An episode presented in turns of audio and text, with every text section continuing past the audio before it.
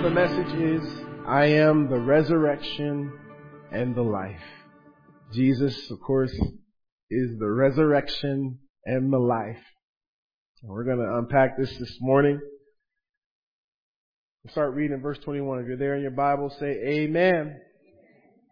Now Martha said to Jesus, Lord, if you had been here, my brother would not have died. But even now, listen to that. But even now, I know that whatever you ask of God, God will give you. Jesus said to her, your brother will rise again. Martha said to him, I know that he will rise again in the resurrection at the last day. Jesus said to her, I am the resurrection and the life. He who believes in me, though he may die, he shall live. And whoever lives and believes in me shall never die. Do you believe this? She said to him, Yes, Lord. I believe that you are the Christ, the Son of, the, of God, who has come into the world. And when she had said these things, she went her way and secretly called Mary, her sister, saying, The teacher has come and is calling for you.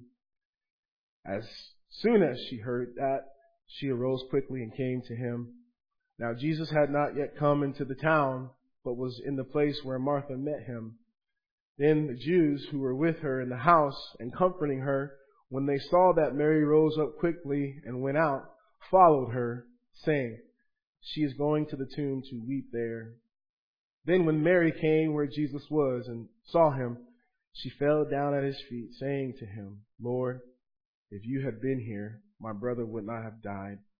Therefore, when Jesus saw her weeping, and the Jews who came with her weeping, he groaned in the spirit and was troubled. And he said, Why, where have you laid him? They said to him, Lord, come and see. Jesus wept. Then the Jews said, See how he loved him. And some of them said, Could not this man, who opened the eyes of the blind, also have kept this man from dying. The resurrection isn't just an event on the calendar. The resurrection and the life is wrapped up in one person, Jesus. Jesus is the resurrection. Our hope is found in one figure who has changed the world for all of eternity. And it is that man the God man, Christ Jesus. And we are going to unpack this truth. Because of this truth, there is hope beyond the grave. I'm going to say that again. Because Jesus is the resurrection and the life, there is hope beyond the grave. Amen. We pick it up where we left off last week. Martha made her way to Jesus. We learned about Martha and Mary, who, of course, they were the sisters of Lazarus. And Jesus had a relationship with them, unique relationship. He, he loved them. And often when he'd come to Bethany, he'd retreat into their home. And they had, of course, uh, they, they had a love for Christ and, and, and they loved hosting him. And and Martha, of course, we learned last week she was the worker of the bunch. She, she was a busybody and, and sometimes to her own detriment and, and, uh, but Mary, we know she, uh, sat at the feet of Jesus. She was more of the worshipful, worshipful one, contemplative one. And, and, uh, of course, when Jesus made his way finally to the region, Martha heard of it and she made her way to Jesus. And she's going to now have her faith reinforced by Jesus. Jesus is going to speak into the very situation that they are facing, the loss of Lazarus. And I want you to just see this from the very beginning. Jesus engages her and this is what Martha says to him. I want you to notice with me Martha's statement of faith. Martha says to him, Lord, if you had been here, my brother would not have died. Now, this is a statement that I believe was uh, was was was indicating a faith that Martha possessed in her heart. She said, "Lord, if, if you would have been here." Now we see in this statement that she lacked a little understanding, and let's be honest, all of us lack some understanding when it comes to who God is and what He is doing. We have not arrived, not any one of us in here has it all figured out when it comes to God. But uh, her statement showed that she thought that Jesus, in a sense, was limited to heal only those who he was in close proximity to. And we know that to not be the truth. We know that Jesus on accounts in the in the gospels he spoke the word of healing he spoke uh, simple words and at that very moment uh, sickness had to leave at the name of jesus and, and he could do what no other man could do because he was omnipotent god i want you to remember that this morning who you serve you don't serve a God who is limited. You and I don't serve a God who has to stay within the parameters of our understanding. He is beyond what we could comprehend. And what he's going to show Martha shortly is that death, though through all of the ages since sin came in the world and death reigned, death would soon be conquered by none other but the champion, Jesus Christ. It's hard for our human minds to comprehend the power that Jesus has. And uh, we're going to do a little review. Of course, we started this series back in January of 2021, and so we're two years into this now. And, and um, we were we were reminded. I was reading it this week in my study. Uh, John 1 1. In the beginning was the Word, and the Word was with God, and the Word was God. I want to just unpack that for a moment. In the beginning was the Word. That means He had no beginning. I want you to see, he, before the beginning, Jesus predates the beginning. he is eternal. I want you to understand that. This is the part about God that none of us can wrap our brains around. He never had a beginning. He was always there. He was always the great I am. He always existed and He is the he is the uncaused cause of all the universe. Do you grasp that? No, we can't. My kids ask me, how, how does that work? And I say, I don't know. I can't explain that to you, young, young woman, young, young, young man. Uh, but let me tell you, it is the truth of the Word. In the beginning was the Word, but I want you to see it goes on. And the Word was with God. We sang it a moment ago. We believe in the Holy Trinity. God the Father, God the Son, God the Holy Spirit. They are, they are, of course, all God. They are equal, but they have different, um, and I, I, hate to use this word, but somebody's gonna email me about it, but they have different expressions and, and they have different, um, roles within the Godhead. And, and I want you to understand that word. Um, Elohim in the Old Testament. It speaks of plurality. Uh, let me say that word plurality. It speaks of multiplicity, not multiple gods, one God, but there's plurality within the Trinity. You understand that? I'm getting deep this morning a little bit. But we really don't understand how that works. we know that God is a spirit. We know that there's the Holy Spirit and there's Jesus who has a literal body. Remember Thomas felt his literal body as, he, as after he resurrected, he put his hands on his scars and, and in his side, uh, Jesus has a literal body right now in heaven and he's seated on the throne like we sang a moment ago and he has all honor and glory and, and is due to him and him alone. In the beginning was the Word and the Word was with God and the Word was God. And that just reinforces the fact that Jesus, of course, was God in the flesh. He was God the Son. He was also the Son of God because he, of course, was born. He was born of the Virgin as we celebrated a few weeks back. He was conceived by the Holy Ghost and he was come forth. He, he came through the birth canal like you and I, but of course he didn't, uh, he didn't have the same sinful nature like you and I because he was in fact very God from the moment that he was conceived. Martha didn't quite understand who she was talking to. The power that he held in the beginning was the Word, and the Word was with God, and the Word was God. I want you to see verse 3 of John 1. It says, All things were made through Him, and without Him was made, nothing was made that was made. Jesus is the primary factor in creation. I want you to get that in your, in your, in your, in your mind. Everything that was created, every principality, every angel, every human, every planet, every star, everything that we see, every creature that crawls on the earth, every uh, fish that swims in the sea, every bug that crawls, you know, in in your room. I'm telling you, Jesus created every single one of them, the visible and the invisible things. So you tie that with Genesis one. In the beginning, God created the heaven and the earth. He's talking about Jesus there. And I, I just want us to just grasp who our Savior is. And it goes on, it says, in Him was life, and the life was the light of men. As Creator, of course we know that He breathed the breath of life into the, into Adam, right? Into uh, Eve as well. And, and, and we are of course image bearers. We are, we are creations of God and, and, um, and this speaks to, of course, Jesus in, when it comes to life. He is the, the life. He says, I am the resurrection and the life. He is life. But he's not only life, he is light. Verse number five, and the light shines in darkness, and the darkness comprehended it not. The light shone in darkness. Jesus, Emmanuel, he came with us. He was on this literal planet, and he walked among us and they didn't comprehend him. They didn't understand who he was. And Martha didn't quite comprehend everything about Jesus at this point, but he's going to reinforce her faith and he's going to respond to her faith. I want you to see Martha, of course, makes this statement. She continues on talking to Jesus. If you'd been here, my brother would not have died. But I want to see verse 22.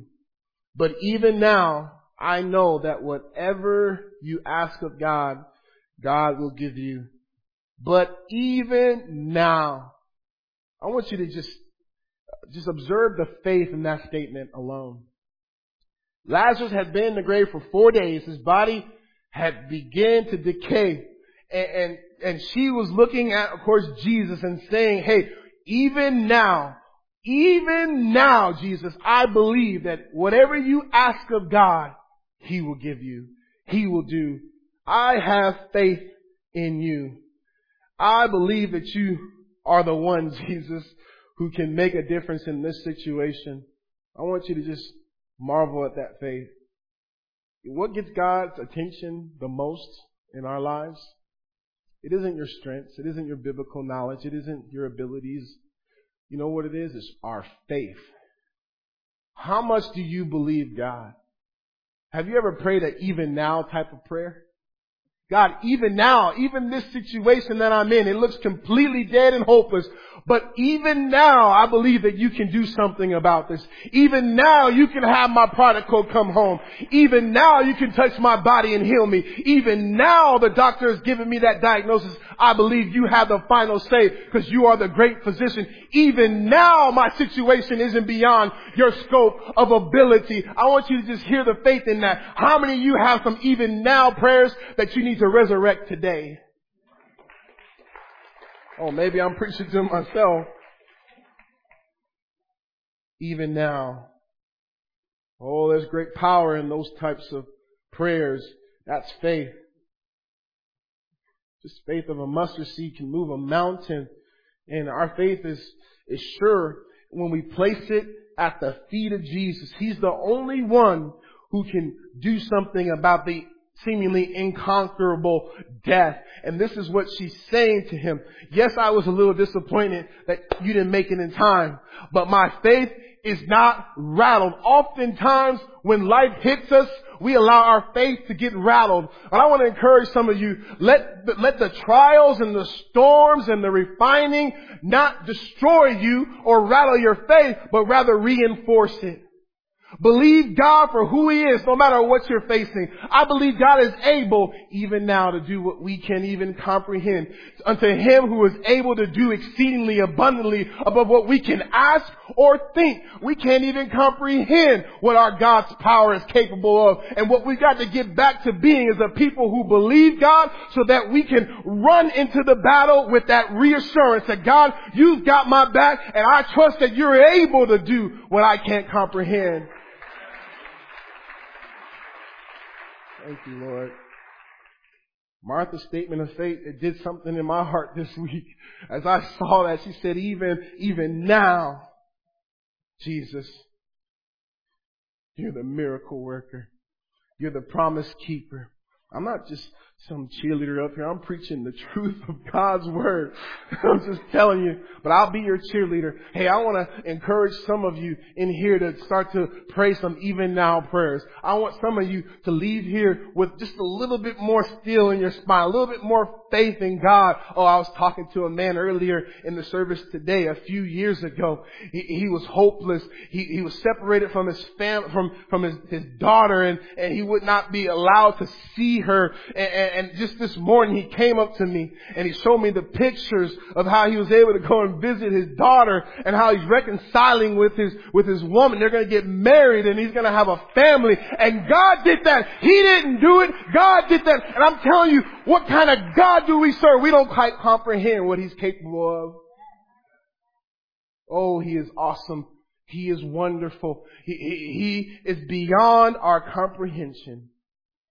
And Martha's faith was in a good place with Jesus. You're in good hands, like Allstate says when you go to Jesus. Amen. I want to see Jesus responds to faith.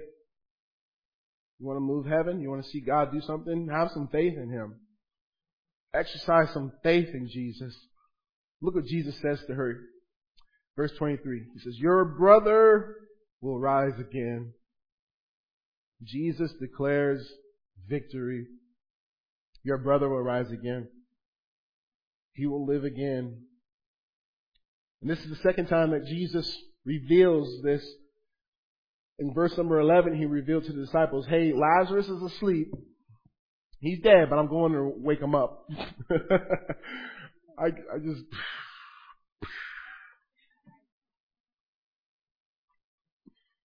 I'm going to wake him up. He's been dead for four, he's been dead for a while. But I can just imagine he's just casual about it. Jesus is just like, I'm going to wake him up.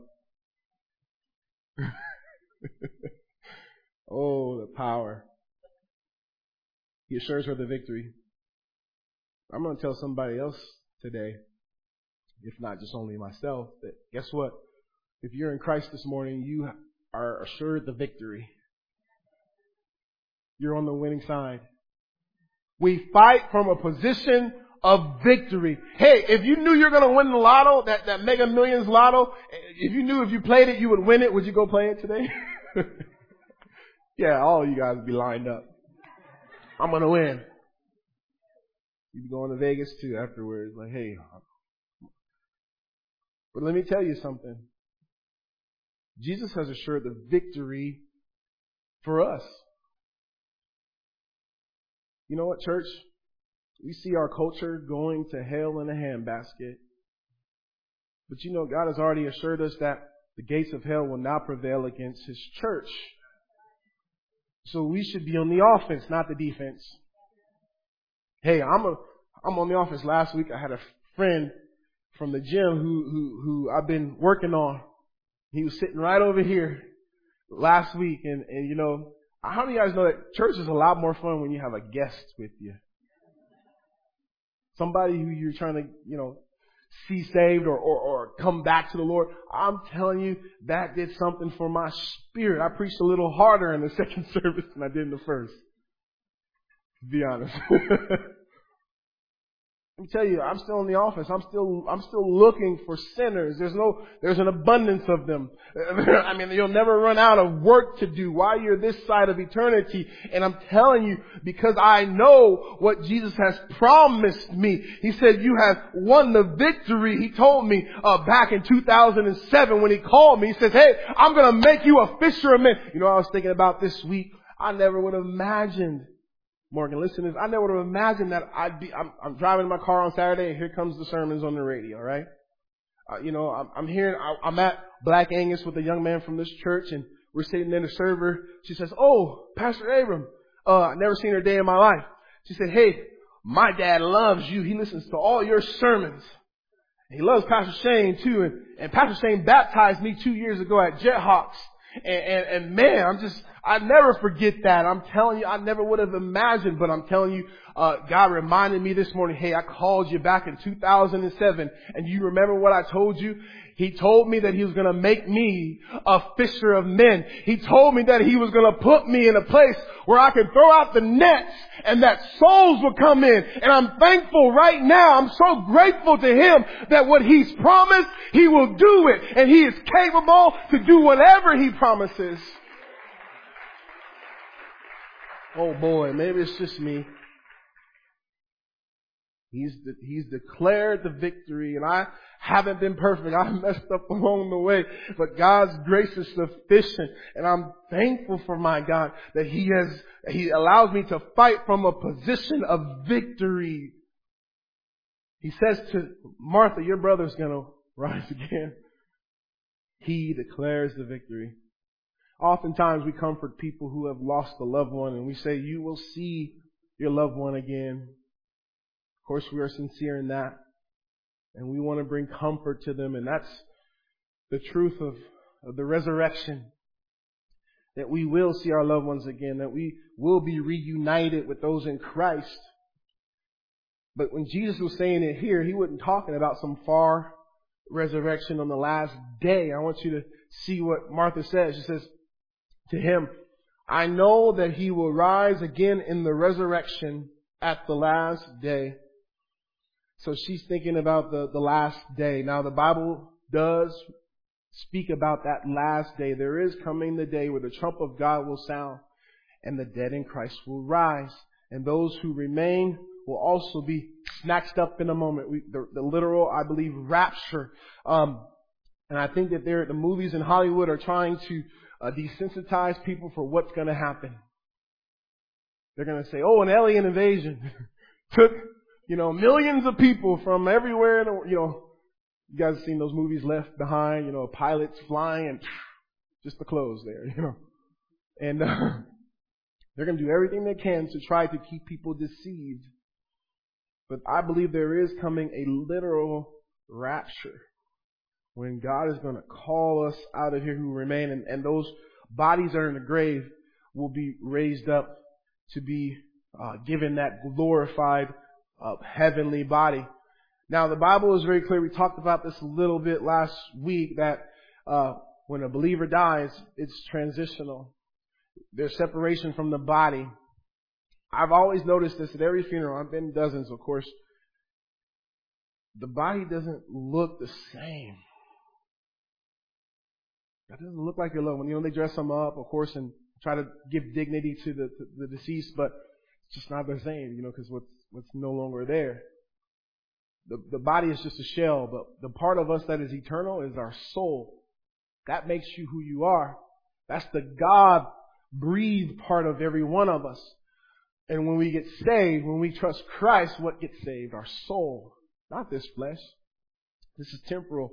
And God's going to re, re, recreate us, I think you know, is the word for it. He's going to fashion. He's going to take this dust, you know, when we go to the grave, when we decompose, He's going to raise up that body. And some say, you know, some teach that, you know, you shouldn't get cremated. No, God's going to find every speck of that and make it into what he, he determines. And, um, but there is coming the day when that last, that trumpet will sound, the angel, the voice of an archangel, the Bible said, and every corner of the earth going to hear it. And I think, and, and then every Christian's body that's in the grave, their, their body is there, but they are, of course, present with the Lord already at the moment of their death. It's going to be raised up and made new. Jesus debuted that, that new body that's going to be flesh and bone. There's going to be no blood in that new body. It's going to be uh, a perfect uh, example of, of, of, humanity. It's going to not have any flaws. It's going to be able to uh, live like God intended for eternity. And so we look forward to that. Jesus is teaching this tomorrow. He's gonna, he's gonna talk to Martha and explain to him something, no? She's speaking about the last day and the resurrection that is to come, but Jesus is speaking to that very moment. In just a few moments from this verse, Jesus is going to call Lazarus up from the dead. And uh, this is what Jesus says. I want you to see. He declares that He is the resurrection and the life. Look at verse 25. Jesus said to her, I am the resurrection and the life. He who believes in me, though he may die, he shall live. And whoever lives and believes in me shall never die. Do you believe this?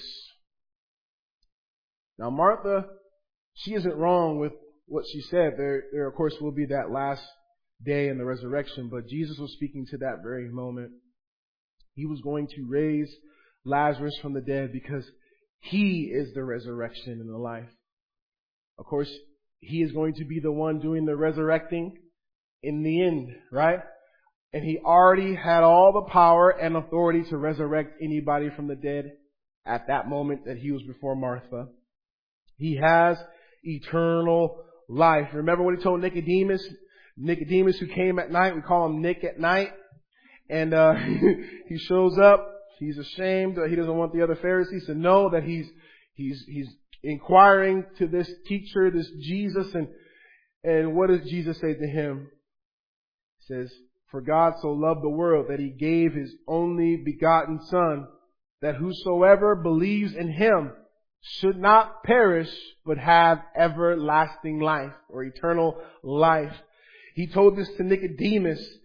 He said, you must be born again of the water and the spirit. Of course, he's speaking about salvation. We don't believe in this church that in baptismal regeneration. You don't have to be baptized. I see always in scripture that salvation preceded baptism. If you believe, then you can be baptized. And that's what we see in scripture, but some take that verse and, and, and, and mis, I think misappropriated to that.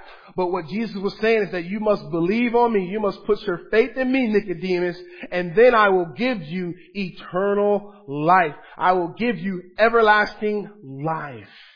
Jesus possesses eternal life.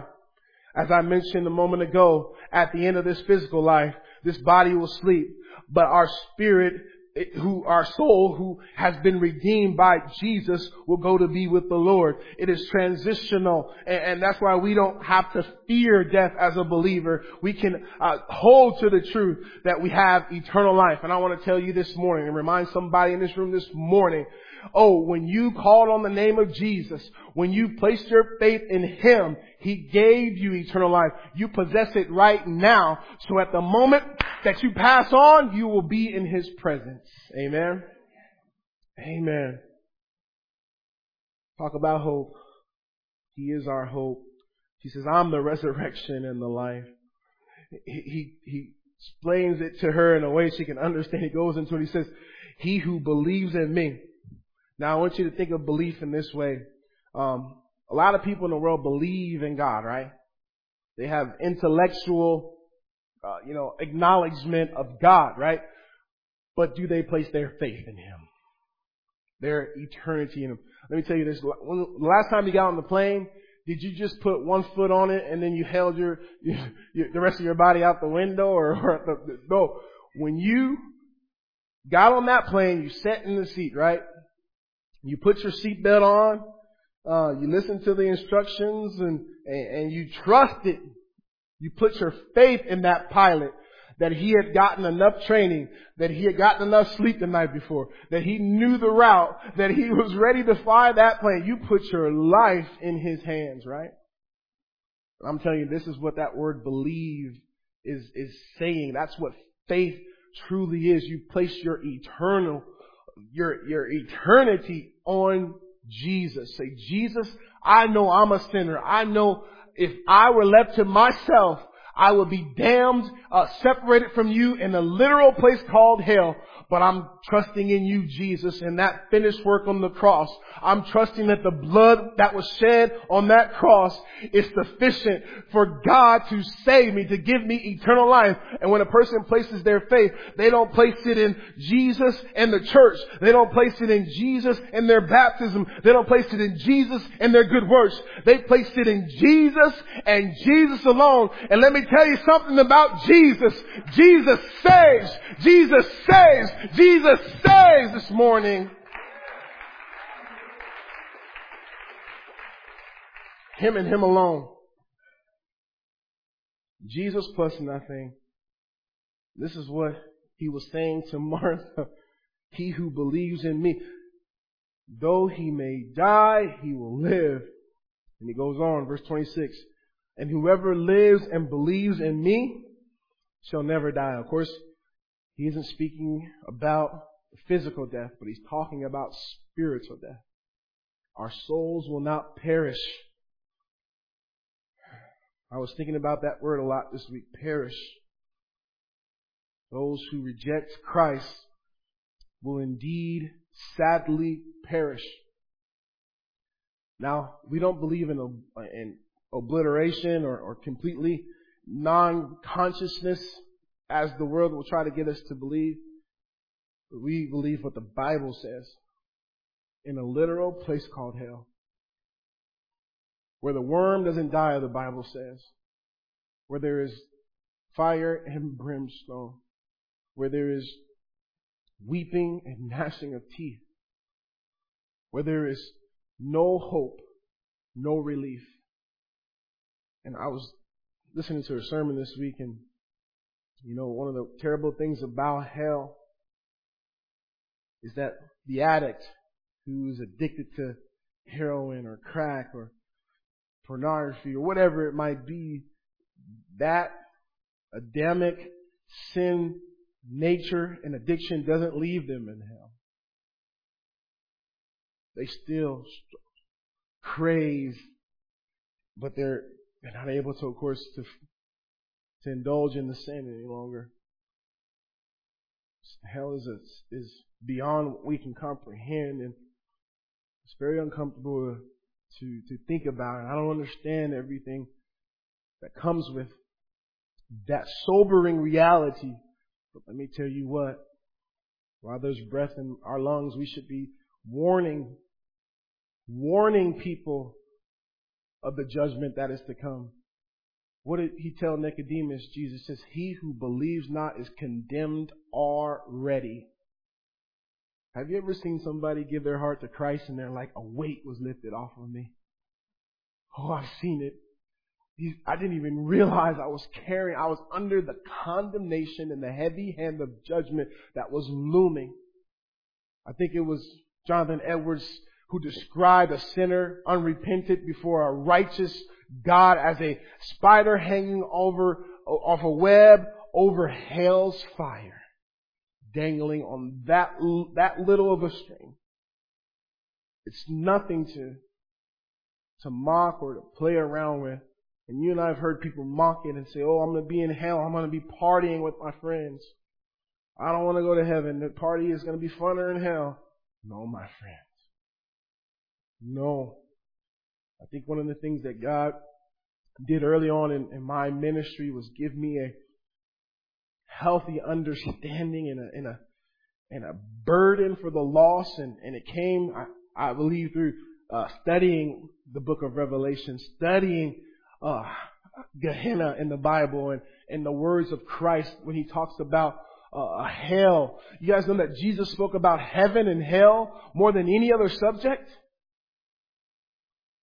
You say, I know what some of you are thinking, well, I don't want to serve an angry God who wants to throw everybody in hell. No, the Bible says that hell was not created for man. And he isn't willing that any should perish, but that all come to repentance. I'm telling you, the reason why we as Christians must warn others of, of, hell and the coming looming judgment for those who reject Christ is because you don't know you need a Savior till you realize what you are, where you stand before a righteous and holy God. We want to preach a message with no bite behind it. We want to, we, we want to uh, just sugarcoat the truth and people can take it or leave it. No, my friends, you can't take it or leave it. It's either life or death. And if I told you that you have a brain aneurysm that's going to pop today and, and if you don't get to the hospital in five minutes and get the blood thinners in you really quickly, that you won't see another day, you know you'd be speeding 120 miles per hour down that boulevard. Why is it that we as Christians don't have that same sense of urgency when God gives us audience with people who, who need Jesus?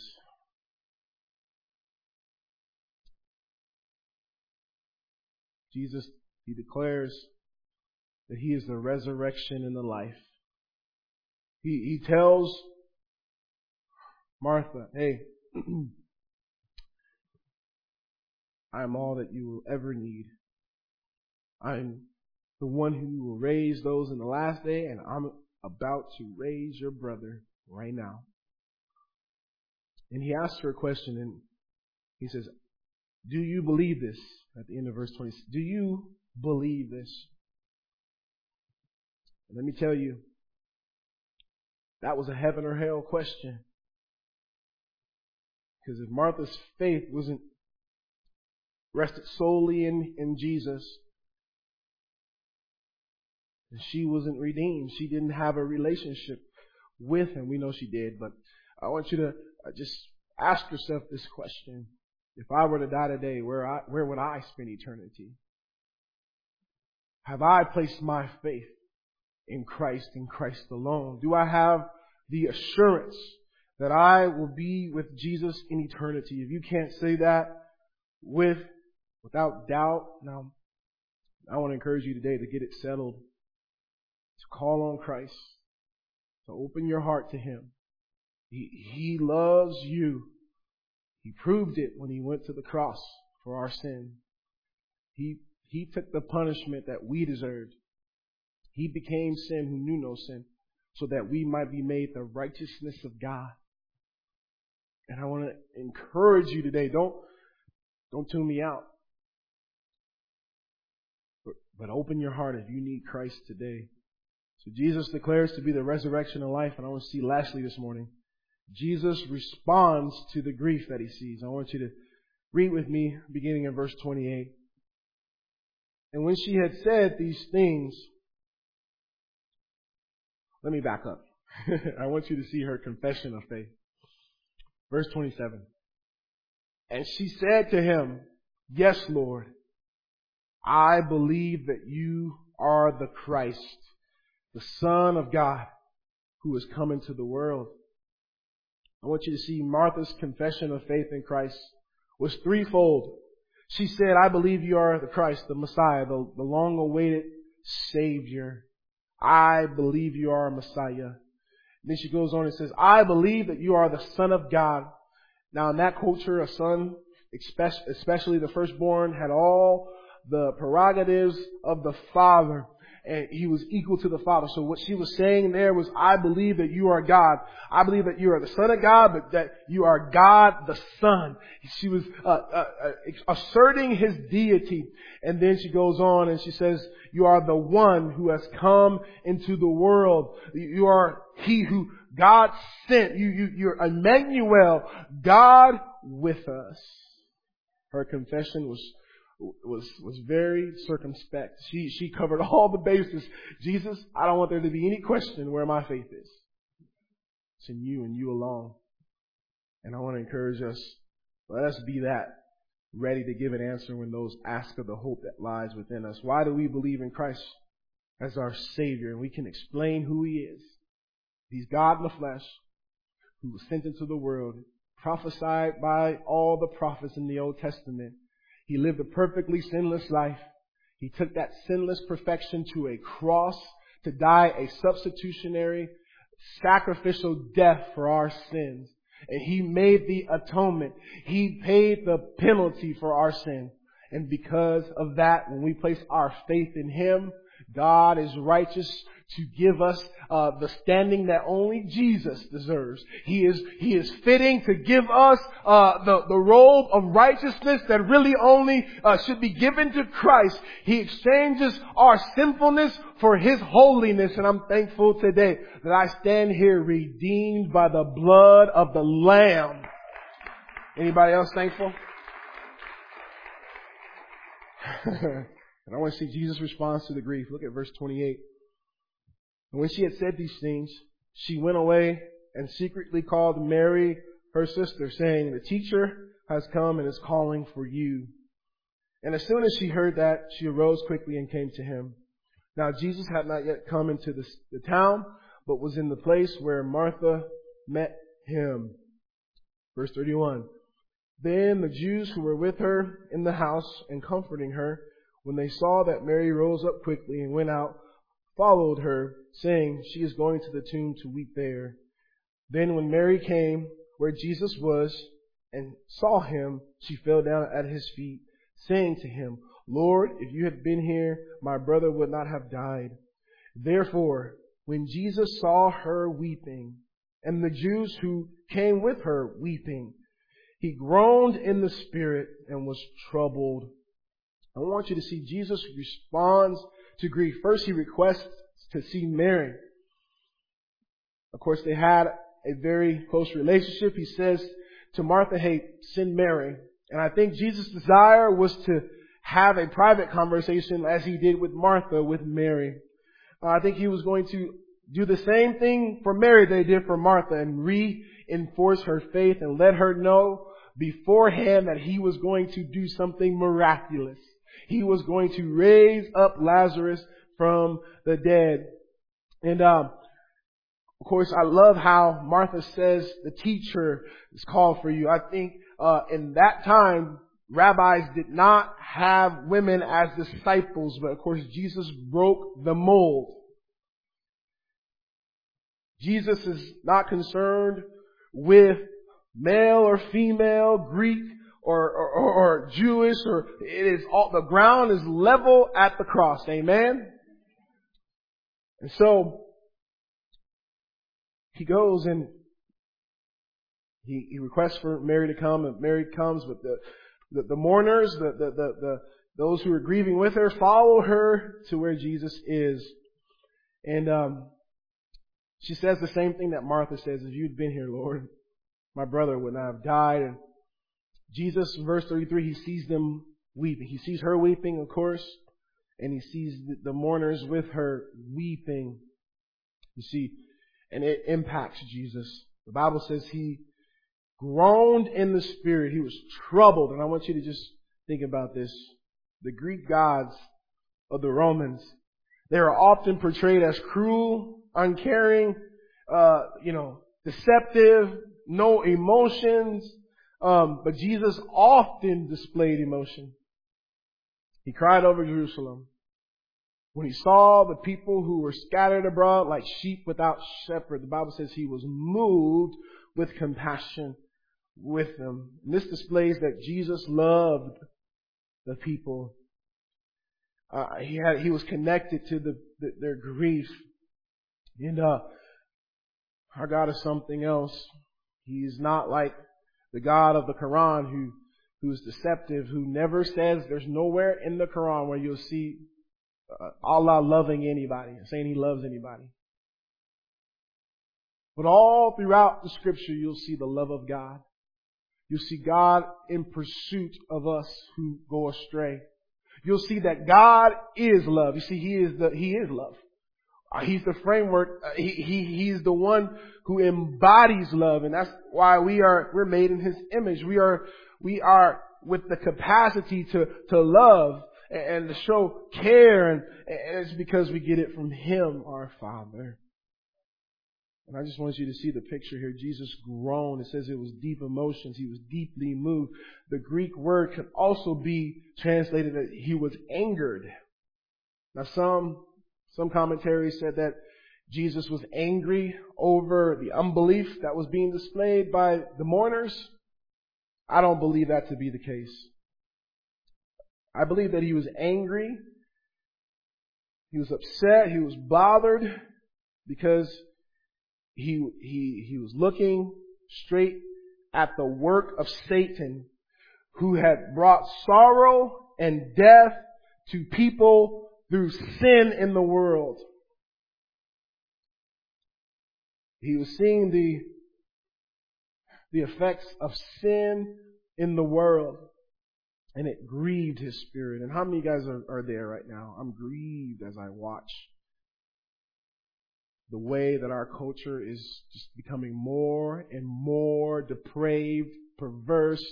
Uh, you know, I hate to look at the news. I hate to see, know, people send me things and I, I, I saw that there was a, a whole busload of teenage girls from, uh, from out of the country with no papers, no way to track them, no way to, to, to have any idea how to get these minor girls to, to, to safety. Human trafficking is skyrocketing. You want to know why it's a big deal that our borders are just wide open right now, seemingly? It is bolstering, it is emboldening these human and sex traffickers.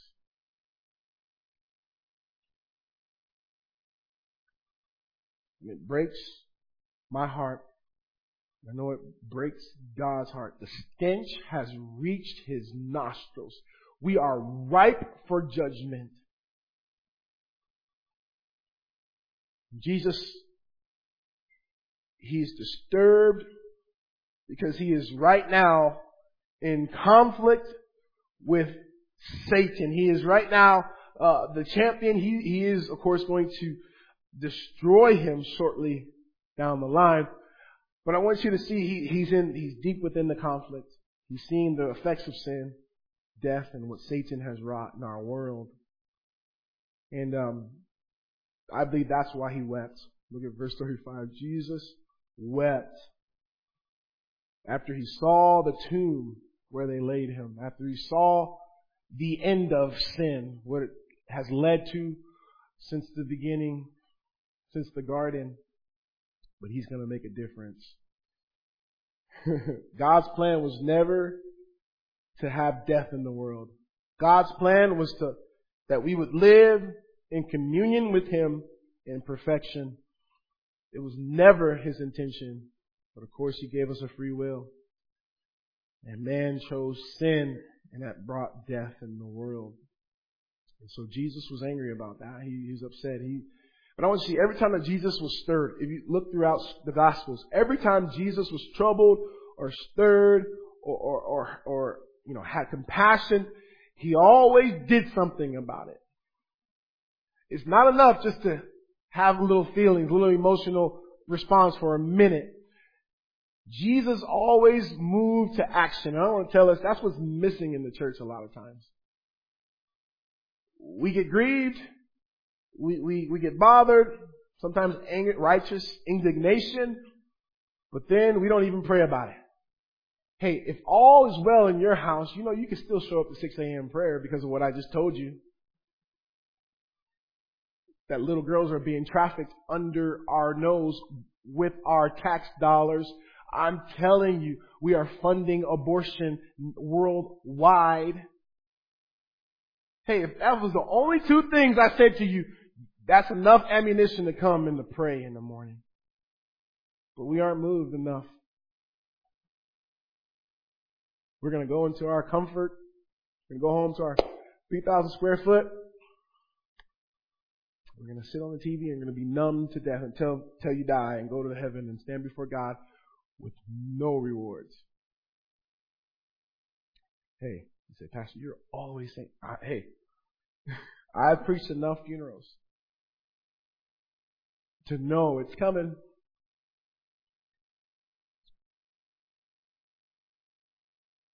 So Jesus, He did something. He's gonna show me where He's laid, and, and we're gonna see it in the next week, and we're going to finally get to the point where Jesus calls him up. And uh, I'm excited for that message. But I wanted us to see Jesus, he wept. It wasn't some emotional display. You see, there was two different words for crying. He saw them weeping, and the word that in verse 33 of the, of Mary and the others with her, their their cry was different. It's a different expression of that word. Theirs was a wailing. Theirs was uh, big emotional. I know so many Christians, like I said, we get emotional, but there's where it ends. Jesus' weeping was the opposite. It was quiet and it was calculated. I think I think he's he's crying because, like I said, he was he's he's bothered, but he's going to do something about it. He was, he's going to raise Lazarus. And, and I want to just tell us this morning, hey, it's, if not now, when? When are we going to do something about it? When are we going to get serious about prayer, fasting, seeking God, being a witness, discipling our children, uh, leading our home men? When are you going to step up? Hey, you can hunt, you can fish, you, you got guns, you're a big bad tough dude, right? But when was the last time you prayed with your kids? You taught them about Jesus. When you witnessed in front of your kids. When you told the waitress, hey, hey, hey, I'm giving you this tip. I just want to bless you, but I want to tell you something about Jesus. I'm telling you, where are those men and women today? Where are those who are serious about the kingdom of God? Because there is coming that last day. There is coming that day where we all will stand before Jesus.